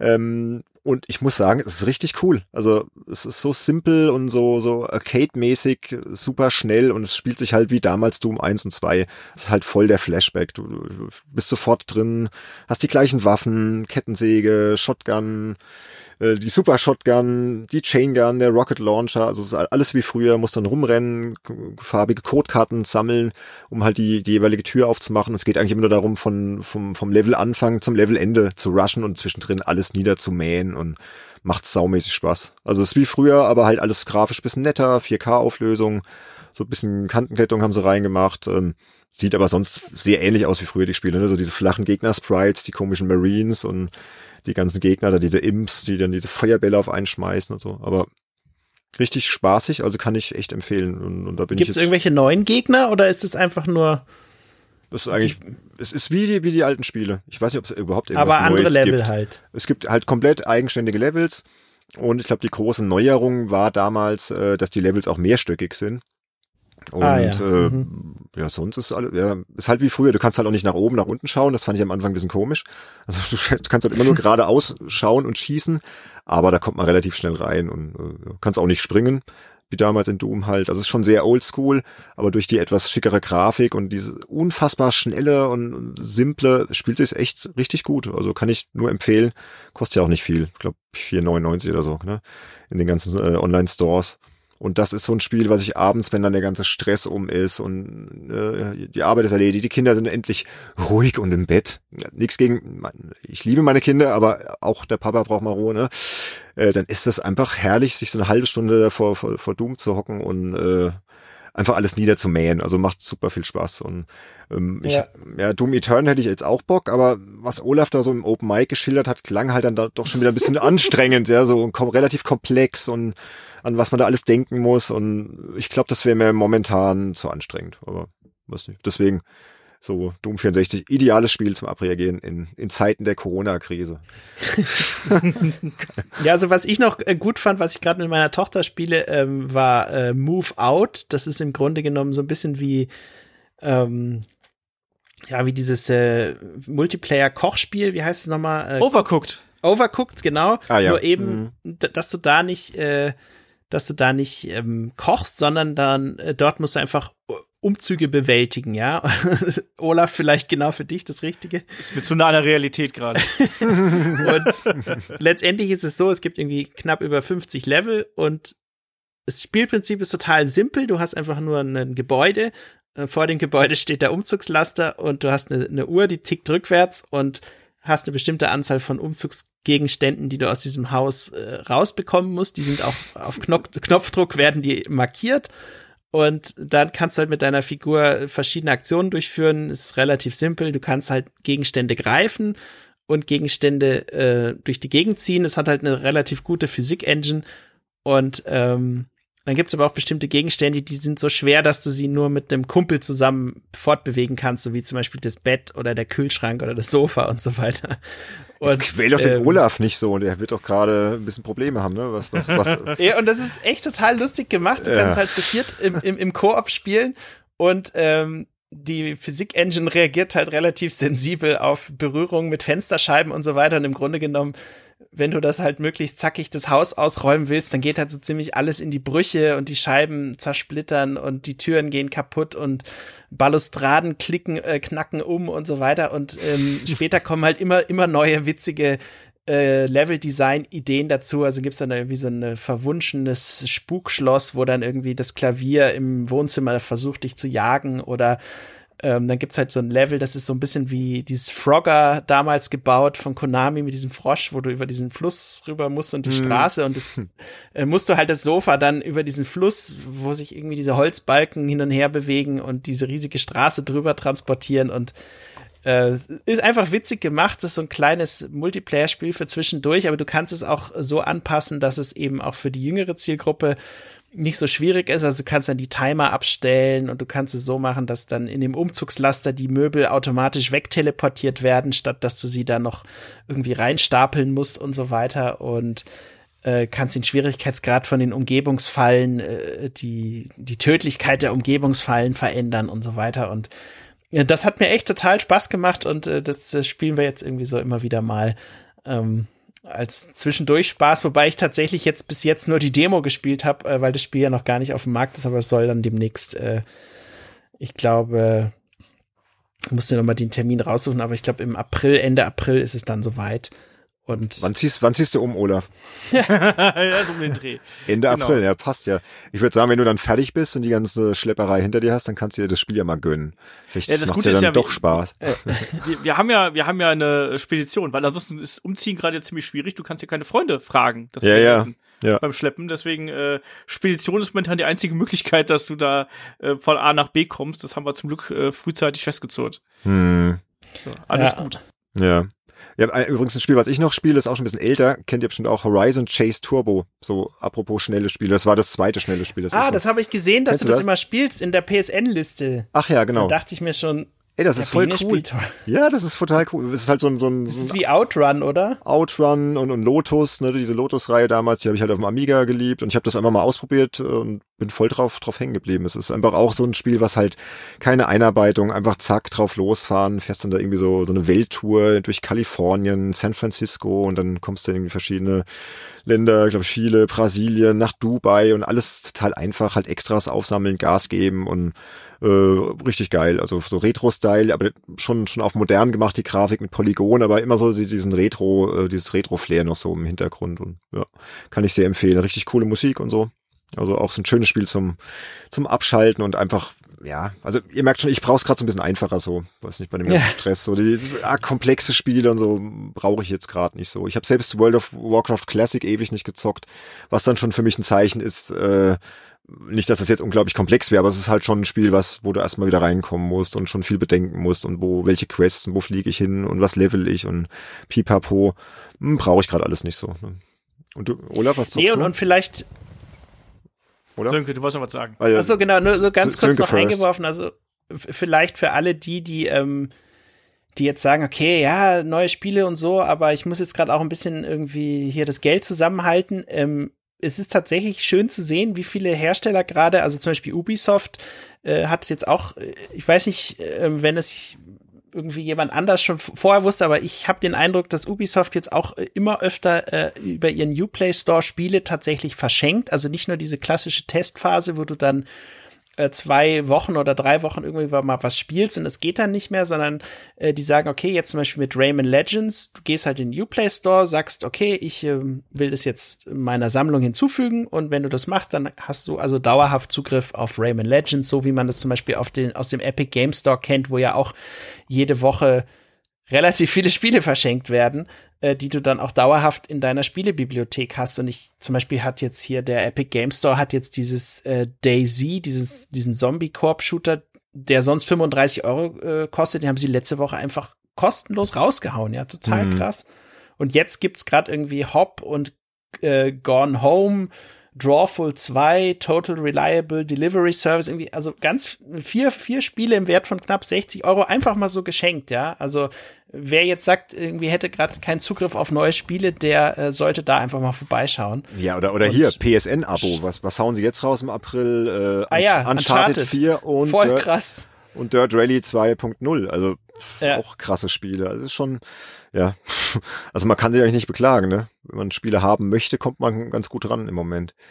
Das ja, stimmt. Genug voll, Zeit ja. haben einige auch so, also von daher, ja, Mhm. Also ich, ich bin immer noch bei Stardew Valley hängen geblieben. Ich baue immer noch meinen meinen Bauernhof auf, gehe hin und wieder mal eine Mine und versuche da weiter zu grinden irgendwo. Aber ich bin momentan irgendwie, äh, was so was so Spiele angeht, auch da. Ich möchte mich derzeit ein bisschen entspannen. Mhm. Ich möchte ein bisschen meine Harmoniebedürftigkeit da befriedigen und deswegen auch gestern. Ja, ich habe noch nie im, äh, im, im Multiplayer Stardew Valley gespielt, aber es funktioniert auch und macht auch Spaß. Ich wünsche mir da nach wie vor einen Splitscreen-Modus, fände ich super ähm, dass man es an einer Konsole spielen kann.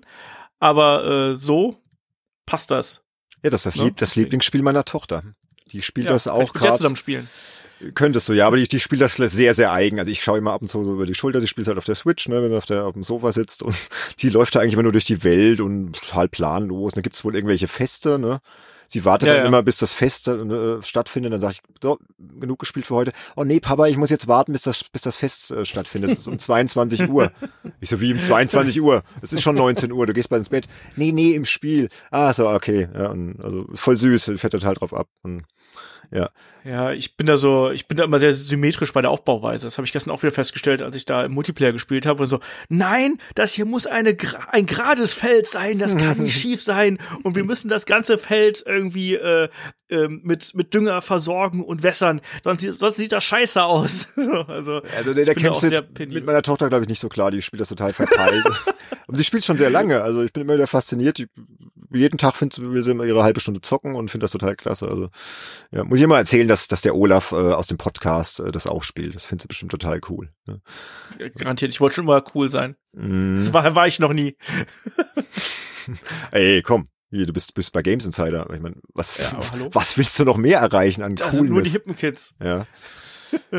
Ja, also das ist so dein Spiel. Genau, momentan ist das mein Spiel und äh, mal, mal gucken, was da noch kommt. Ich bin auch gespannt auf Final Fantasy VII, ehrlich gesagt, weil ich habe damals das Original nicht gespielt und das ist jetzt vielleicht so eine Möglichkeit, das nochmal, klar, Episodenformat, bla bla bla, aber ich weiß, dass ich das, das Original wahrscheinlich nicht unbedingt nachholen würde, aber jetzt vielleicht mit der neuen Technik und dem Drumherum, mal gucken. Ja, also das Siebener Remake, also ich hatte es ja schon in Berlin auf so einem Preview-Event gespielt, man hat es ja in der Folge auch schon gehört, also ich glaube, das hm. wird ein ganz fantastisches Spiel. Und wann kommen die Reviews? Dürfen, glaube ich, ab dem 6. April dann veröffentlicht werden. Ja. Ähm, ich, ich selber teste es jetzt nicht, aber ich. Ich habe da gerade so ein basierend bisschen. Auf dem, ja, red, sag erst mal. Hm, ich sag gleich was.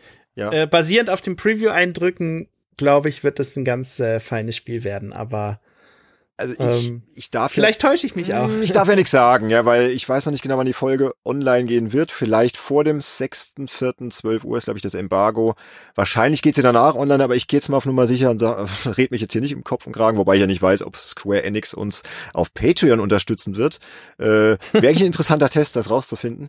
Äh, nee, ähm, sagen wir es mal so, ähm, ich kenne jemanden, der es gerade testet. Äh, und äh, ja, das war's an Infos, was ich sagen darf. Okay. Mehr sage ich nicht. Na, wir, wir werden es ja sehen. Nee, wir, wir aber, reden gleich ähm, nochmal.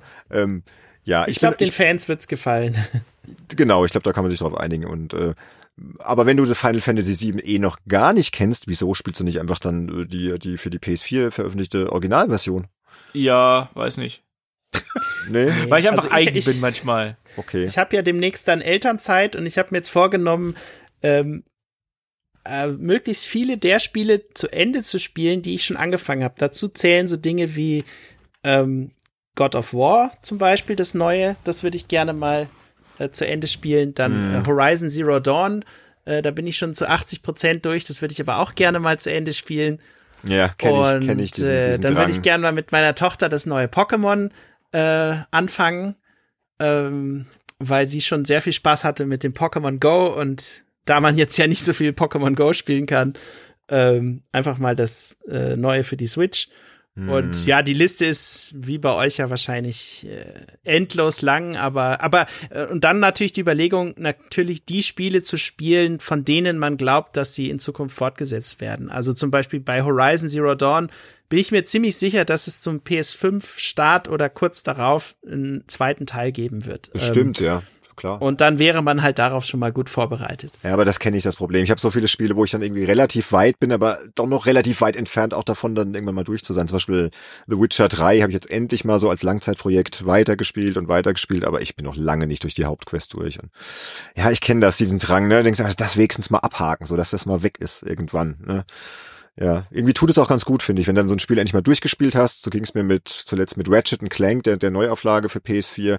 Ewig immer wieder mal gespielt, so ein bisschen, auch mit meinem Sohn, da mal wieder ein Level und endlich war ich dann am Endgegner und hab's dann gesagt, so jetzt, heute Abend ist es fällig und dann lief der Abspann über den Fernseher und dann war ich dann ganz glücklich, mal wieder ein Spiel durchgespielt zu haben, ne? Ja, muss ja auch mal sein. Genau. Ähm, habt ihr noch ein paar Serientipps oder so? Ihr seid ja auch so alte Seriengucker. Ähm, also ich habe tatsächlich jetzt, ja, es ist, ist tatsächlich ziemlich traurig, weil ähm, jetzt durch die Corona-Krise der Schauspieler von der Serie äh, tatsächlich verstorben ist vor paar Tagen. Echt? Und Wer denn? Ähm, ja, ähm, ich habe jetzt seinen Namen, äh, müsste jetzt gleich nochmal nachschauen, äh, damit ich jetzt hier nichts Falsches sage, aber die Serie nennt sich äh, Mozart in the Jungle und das ist im Grunde genommen geht es äh, in der Serie um das New Yorker Symphonieorchester und was da halt so passiert und äh, was die so für Geldprobleme haben und verschiedene Leute aus dem Orchester werden halt in der Story genau beleuchtet und eigentlich war das für mich immer so eine Serie total so zum Entspannen. Das ist, ist äh, meistens lustig, da gibt's irgendwie, da wird niemand ermordet, da wird niemand entführt und so weiter, sondern das ist einfach nur so eine schöne äh, Entspannungsserie zwischendurch mit, äh, mit einem total verrückten Regisseur, der letztendlich äh, nach New York kommt und dieses Orchester übernimmt und mit seinen äh, durchgeknallten Methoden versucht, das Orchester irgendwie erfolgreich zu machen. Äh, und ja, und dann kam jetzt halt vor kurzem die Meldung, dass eben einer dieser Schauspieler aus der Serie in New York war er wohl ansässig, auch gestorben ist. Und das hat mich dann schon irgendwie ziemlich mitgenommen, weil ich den kannte. Ich fand den immer, äh, der hat einfach gut in die Serie reingepasst und Mhm. ähm, ja, irgendwie, wenn ich jetzt, ich habe tatsächlich seitdem dann auch nicht mehr weitergeguckt und wenn ich jetzt weitergucken würde, ich weiß nicht genau, wie ich die Serie dann noch, ob ich sie da noch genauso empfinden würde wie vorher, aber Hm. Ist irgendwie schon, schon krass, wie das alles so in, ineinander greift. Ja, ja, auf jeden Fall. Ja. Das ist ja auch so, dass dann manche Serien, die man gerne guckt, jetzt dann zum Beispiel gar nicht aktuell nicht weiter produziert werden. Zum Beispiel, ich glaube, Stranger Things habe ich mich drauf gefreut, Staffel drei oder vier. Und äh, da ist jetzt gerade Produktionsstopp und so. Und ja, ist schade, gell? Aber es gibt ja noch genug andere. Also von daher. Ähm, Genau. Ja, also und das, Disney Plus äh, gibt's auch übrigens. Disney Plus, ja, oh ja. Ah ja, das wollte ich jetzt auch mal ausprobieren. Äh, das Super, Mandalorian mal super. gucken, ob Ist- sich das wirklich lohnt oder nicht. Also ich finde, es lohnt sich. Also ich bin mit meinen Kindern immer gerade am, am DuckTales gucken, das ist ein Riesenspaß. Was die finden es cool, ich finde es cool. Äh, Gummibärenbande sind sie noch nicht so begeistert, da möchte ich sie gerade noch so ein bisschen bearbeiten. Wir haben jetzt, wir, wir haben jetzt zuletzt den Mandalorian natürlich angeschaut, irgendwie, so die erste, die erste Folge, ähm, auch ganz ziemlich cool. Ähm, aber wir haben jetzt auch ganz viel von diesen 90er-Jahren-Filmen gesehen. Also irgendwie Liebling, ich habe die Kinder geschrumpft, haben wir letztens geguckt. Ähm, ähm, Sister Act was ja. auch aus dubiosen Gründen damit drin ist und all sowas halt. Also ähm, und meine Freundin Roger Rabbit haben sie ja auch, ne? Ja, genau, den wollte ich auch noch mhm. sehen. Und und meine Freundin hat auch irgendwie so ein, ich ich konnte mir den nicht mit angucken, weil weil das äh, mir zu sehr auf die Tränendrüse ging. Irgend so ein so ein Film mit irgendwelchen Tieren, die in der Wildnis verloren gehen, also Haustieren, die in der Wildnis verloren gehen und ihren Weg zurück zu ihren äh, zu, zu ihren Herrchen wiederfinden müssen so furchtbar. Das habe ich früher als Kind habe ich schon mal vorgesessen und habe geheult. Da fange ich doch jetzt nicht mit 40 nochmal an, Mann, die Jungs, Dinge wieder anzugucken. Ihr, ihr, seid zwei Sensibelchen, merke ich gerade. Das sind ja ganz neue Facetten, die sich hier im, im Bonusformat offenbaren, jetzt wo man mal so ein bisschen intimer plaudert. Also, wie gesagt, dann schaut bitte nicht The Handmaid's Tale auf Amazon Prime. Da äh, werdet ihr schlaflose Nächte erleben. Also wie gesagt, die schaue ich gerade, ist richtig heftig, aber die ist großartig. Also ein ganz harter Stoff und so, sehr dystopisch und dystopische Gesellschaft, aber ja. Hm, nee, dann doch lieber Disney Plus, oder? Oder? Genau. Nee, gucke ich aber genau, auch sehr gerne. Das tut meiner feinen Kinderseele nicht weh, weißt du? Gibt's auch schöne Dokus, wollte ich noch sagen. Da schaue ich gerade Free Solo äh, mit diesem mit diesem Klettertyp, der Alex Honnold, der den El Capitan hochgeklettert ist, ohne Sicherung, Free Solo halt, deswegen heißt der Film ja auch so atemberaubende Bilder, echt, wie der da hochklettert, total irre. Also fand ich ziemlich beeindruckend. Also ja, falls ihr mal Lust habt, so ein bisschen Naturbilder und so, so einen verrückten Klettertyp, der da irgendwie halt ohne Sicherung unfassbare Sachen abzieht, schaut euch das mal an. Also das ist okay. Free Solo auf Disney Plus gibt's ja diesen National Geographic äh, Channel, ne? Und da steckt mhm. das, da ist das drin. Also es okay. ist nicht nur Star Wars Kram und so, aber es ist auch schon geil, die ganzen Star Wars Sachen zu haben, ne? Und so. Schon lohnt sich. Und auf wie viel Geräten kann man das gleichzeitig, also man kann das dann äh, auf Tablet, Handy, PC auch parallel dann gucken oder muss man da ein bestimmtes Abo-Format haben, um das also, auf ich glaube, auf zwei Geräten zwei, ist es ja. frei. Mhm. Ich bin mir nicht ganz sicher, aber ich glaube, auf zwei ist es möglich, ja. Also wir haben es schon zu zweit genutzt, da hat meine Frau oben mit, mit meiner Tochter Mary Poppins geguckt und ich habe und mit meinem Sohn DuckTales geguckt. Also okay. ging auf jeden Fall auf, auf zwei Geräten, ja. Auf, ja, okay. auf, über die Fernseh-App und ich glaube, parallel, äh, parallel lief die PS4-App. Also das ging, ja. Okay. Mhm. Nee, lohnt sich. Ähm, Wäre übrigens vielleicht auch mal ein schönes Thema so für eine, für eine Podcast-Folge, ja, so, so, so ein bisschen äh, Alternativen zum Gaming-Abend. Weiß nicht, ich bin ein großer Serienfan, ne? So, was ist, wenn man mal irgendwie keinen Bock hat zu zocken? Was gibt's da alles gerade und so? Looping Louis, sag ich nur. Looping Louis, Falls was ihr ist das? das kennt. Nee. Kennt was? ihr nicht? Nein, was ich ist kenn das? das? Du kennst äh, das? Du kennst das, ja. Nee, Looping Louis ist eigentlich so ein ähm, ein Kinder, äh, ein Gesellschaftsspiel für Kinder, aber es wurde halt äh, in ein Trinkspiel umfunktioniert. Ping Louis. Daher kenne ich's. Okay. Genau, daher kennst der Olaf auch. und im Grunde muss man sich so vorstellen, du hast halt ähm, irgendwie ja so eine so eine Konstruktion ähm, basierend äh, aus vier verschiedenen Flugzeugen. Jedes guckt so in eine Himmelsrichtung und dann äh, drückst du auf einen Knopf. Da ist so eine Batterie unten drin und die treibt dann diese Flugzeuge an und die fliegen und äh, bewegen sich immer so wellenartig hoch und runter und ähm, jeder Spieler hat dann die Möglichkeit, äh, auf so eine Taste zu drücken und wenn du das genau in dem Moment machst, wo das Flugzeug vorbeifliegt, äh, das nächste, dann ähm, kannst du bewirken, dass dieser Looping Louis mit seinem Flugzeug gegen so eine Münze gegen äh, von dem anderen Spieler gegenstößt und wenn ein Spieler alle seine drei Münzen verloren hat, dann ist er raus und in dem Fall, je nachdem, wie man es spielt, okay. muss dann halt entweder nach jeder Münze einen Schluck trinken oder wenn alle, äh, wenn er alle Münzen verloren hat. Ähm, und das ist für Kinder ein Riesenspaß, aber eben, ich hatte das mal auf so einer Einweihungsparty hier in München äh, gespielt und da waren irgendwie 50 Leute da und dann kam auch noch die Polizei irgendwann und das wurde ziemlich wild alles, ja. Kenne ich gar nicht. Und, Interessant. Und alle haben Looping Louis gespielt, das war echt total irre. Ich bin jetzt ähm, gar nicht so viel älter als ich. Ich kenne dann eher so Maxle und so, ne? Die, die kennt ihr. Ja, das ja. sowas gibt's auch, aber, aber ja. das ist halt äh, letztendlich vergleichsweise simpel, also auch wenn du einen relativ äh, hohen äh, Pegel hast, kannst du halt ähm, bei Looping Louis noch ziemlich viel Spaß haben und kannst ähm, du immer noch weiter saufen. ja, das Problem ist eher, dass das Spiel halt äh, glaube ich, wenn du das zu häufig verwendest, eine äh, relativ hohe Abnutzungserscheinung hat und dann letztendlich auch irgendwann kaputt geht, weil halt alle immer irgendwie wild auf diese Taste hämmern. Äh, wir mhm. können das ja mal irgendwie verknüpfen, dass die Leute sich's mal angucken können, aber ich weiß nicht, Olaf, was du davon hältst, aber es ist Total. ich recherchiere das mal und pack das dann mal in die, in die Shownotes da rein. Das genau, interessiert mich jetzt auch mal. Looping Louis, ja, hier. 20 Euro kostet das von Hasbro ist das. Okay. Lustiges 3D-Spiel. Alles klar. Partyspiel also für Kindergeburtstage. ja. Oh Mann. Übrigens auch ein interessantes Thema, ne? Mal so, so Kinderspiele, deswegen hat man auch mal drüber gequatscht. Äh, aber das ja. auch einen Podcast vormachen. Auch jetzt gerade so, wo, wo sich wohl anbahnt, dass die äh, unsäglichen Corona-Ferien wahrscheinlich doch noch länger äh, laufen werden. Ne? Also könnte ich mir tatsächlich vorstellen, dass es ja viele gibt in unserem Alter, die eben auch äh, Kinder haben und äh, sich genau diese Frage stellen, mhm. was spielt man denn nun speziell jetzt mit den Kindern und vor allem so die Altersgruppe zwischen, sagen wir mal, zwischen fünf bis zehn oder so. Äh, welche Spiele sind da geeignet? Ähm, und sind halt auch so gestaltet, dass, dass, dass man dann irgendwie jetzt als Eltern kein schlechtes Gewissen haben muss, dass die das und das da spielen. Mhm. Und also ich glaube, dieses Move Out oder Moving Out, das ist sicherlich eins davon, aber ähm, oder Overcooked, was ja äh, hier Olaf erwähnt hatte, aber da gibt's ja noch viele, viele andere. Also das ist sicherlich auch noch mal ein ziemlich spannendes Thema, was ja auch nicht nur in so einer Krise äh, Relevanz hat, sondern auch sonst. Finde ich es immer cool, wenn man den Leuten gute Spiele vorschlagen kann, die sie mit ihren Kindern spielen können und wo man mhm. auch das Gefühl hat, das ist halt nicht irgendein Mist, sondern das ist halt wirklich ein Titel, wo sich jemand was dabei gedacht hat, ja. Und äh, Wobei ich sagen muss, bei, bei Overcooked, ähm, wenn du es mit Erwachsenen spielst, es gibt kein Spiel, wo so viel geschrien wird und geschimpft und geflucht wird wie bei Overcooked.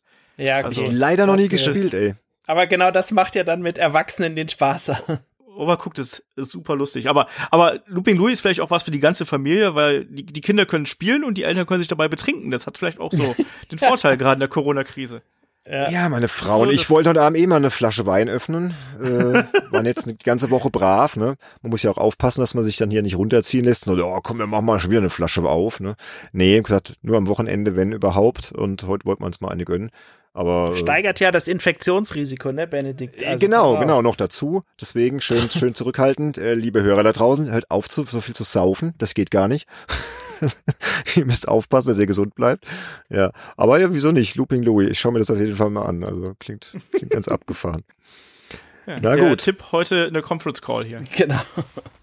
Genau, ja. Conference Call. Das war jetzt unsere erste. Ähm, ich sag mal, Stammhörer haben vielleicht gemerkt, dass wir diesmal nicht so strukturiert vorgegangen sind äh, wie sonst in unserem Hauptpodcast, aber ich glaube, das ist ja auch Absicht. Äh, genauso wollten wir das auch. Äh, also mir hat total Spaß gemacht. Ähm, auch immer in dem Wissen, dass das jetzt wirklich für unsere Unterstützer exklusiv ist. Also ihr Unterstützer da draußen, ihr seid super. Macht richtig Spaß für euch, äh, sowas aufzunehmen. Und ich glaube, euch ging's auch so, oder? Ganz ja, also genau. ich, ich mag generell diese locker flockigen äh, Formate, wo man einfach dann durch das Gespräch auch auf Themen kommt, mit denen man jetzt, also Looping Louis hätte ich jetzt auch nicht gedacht, dass wir heute noch über Looping, über Looping Louis reden würden, aber ähm, auch da gilt natürlich, wenn jetzt jemand im Speziellen irgendwie so Ideen hat, äh, was er sich für so eine Conference Call Folge unbedingt wünscht. Also ich weiß zum Beispiel, wir hatten damals bei dem Podcast, wo ich war, äh, Games und so, da hatten wir immer was gemacht, ähm, das hieß das Geräuschrätsel. Und es kam total gut an. Es war wirklich fantastisch, wurde das angenommen. Dann kam aber irgendwann der Punkt, wo man dann aufpassen musste mit diesen ganzen äh, urheberrechtlichen Sachen und so weiter, weil im Grunde, was wir gemacht haben, wir haben so ein Audio-File abgespielt aus irgendeinem Spiel. Es war meistens so 8-Bit-Musik und dann mussten die Hörer halt raten, welches Spiel das ist. Und wer gewonnen hat, der hat dann halt per E-Mail so einen Download-Code von einem aktuellen Spiel, äh, irgendeinem Indie-Spiel oder so bekommen. Mhm. Ähm, und das war total cool, weil eben das als so, so, so eine Art Mitmachaktion war, wo halt jeder, du kannst es dir auch so beliebig oft anhören und kannst dann natürlich auch entsprechende äh, Apps verwenden, um wahrscheinlich rauszukriegen, was es ist, aber ist ja auch egal. Aber ähm, ja, ich weiß Coole nicht, inwiefern ja. man sowas in, in unsere Sendung mal integrieren kann und inwiefern man vorgehen muss, um diese urheberrechtlichen äh, Problemzonen zu umschiffen, aber da gibt's bestimmt auch Möglichkeiten. Also, so, also, soweit ich weiß, ist Musik von einem Spiel abzuspielen kein Problem aber denke ich mir korrigiert auch, mich, wenn ich da falsch bin. Ich kenne ja auch Podcasts, äh, die das auch machen. Also können, können wir hier beim Namen nennen. Stay ja. Forever hat so eine, so eine so eine Musikfolge, wo sich die die Herren Podcaster dann gegenseitig ihre Lieblingsmusik aus Spielen äh, vorspielen. Also das und sehe ich jetzt glaube ich auch nicht so problematisch. Ja, du hast ja das Zitatrecht halt in, in dem Sinne, aber ich weiß nicht genau zum Beispiel, wie es wäre, wenn wir für den Podcast Geld verlangen.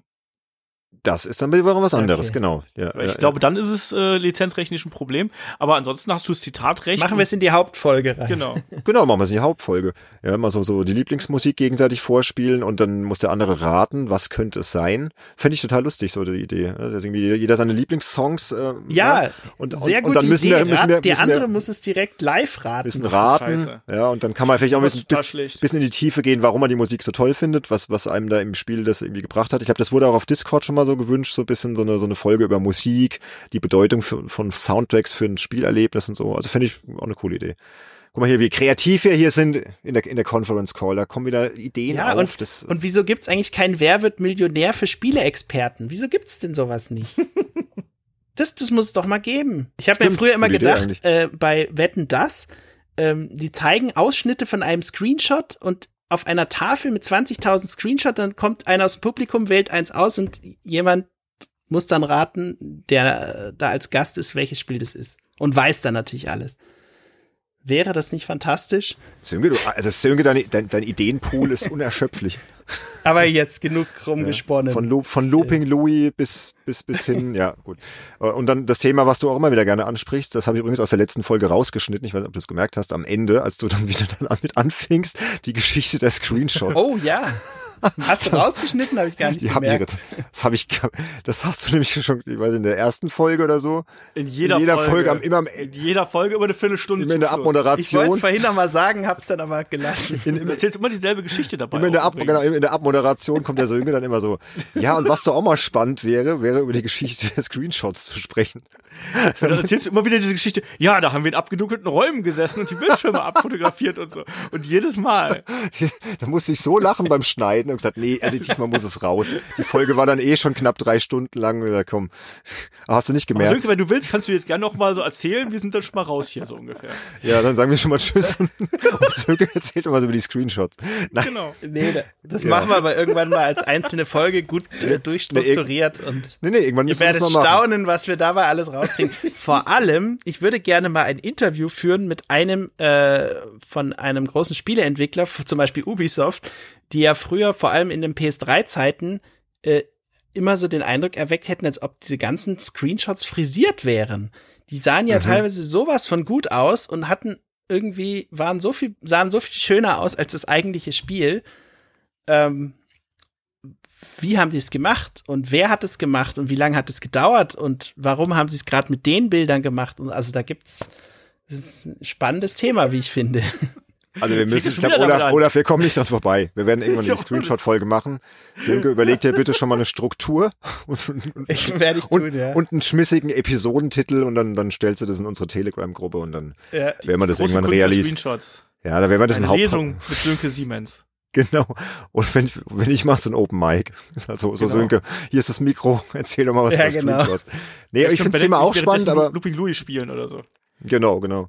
Man muss es halt ordentlich aufbereiten, ne, weil ich, ich weiß schon, was du daran faszinierend findest, aber wir sind da auch sehr tief drin, ne. Ich weiß nicht, ob das jetzt jeden so interessiert, aber können unsere Hörer ja vielleicht mal äh, uns, uns ein bisschen Feedback geben, ob ich äh, so die Geschichte der Screenshots interessiert und ja, die Produktionsmöglichkeiten, die es früher gab, wie sich das dann entwickelt hat. Ich meine, heute ist es ja alles easy peasy, ne, Screenshots aufzuzeichnen, aber war früher eben nicht so, ne.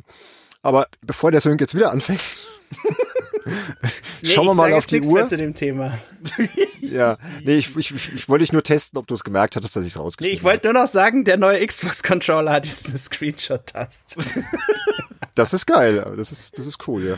Längst wir- überfällig. Ja, wollte ich gerade sagen, endlich. Irgendwann sprechen wir drüber, also das, ja, da fallen mir auch noch ein paar Geschichten so ein zu Screenshot, so ist es nicht, ne. Habe auch ein riesiges Screenshot-Archiv hier von meiner Agentur, habe da alles aufgehoben und das ist auch ganz praktisch, wenn man mal irgendwas sucht, ne, einfach zack, zack, reingehen und ah ja, hier, äh, was ich, erste Half-Life oder so, was wir vorhin davon hatten. Hab ich Oder auch- Moby Games im Notfall.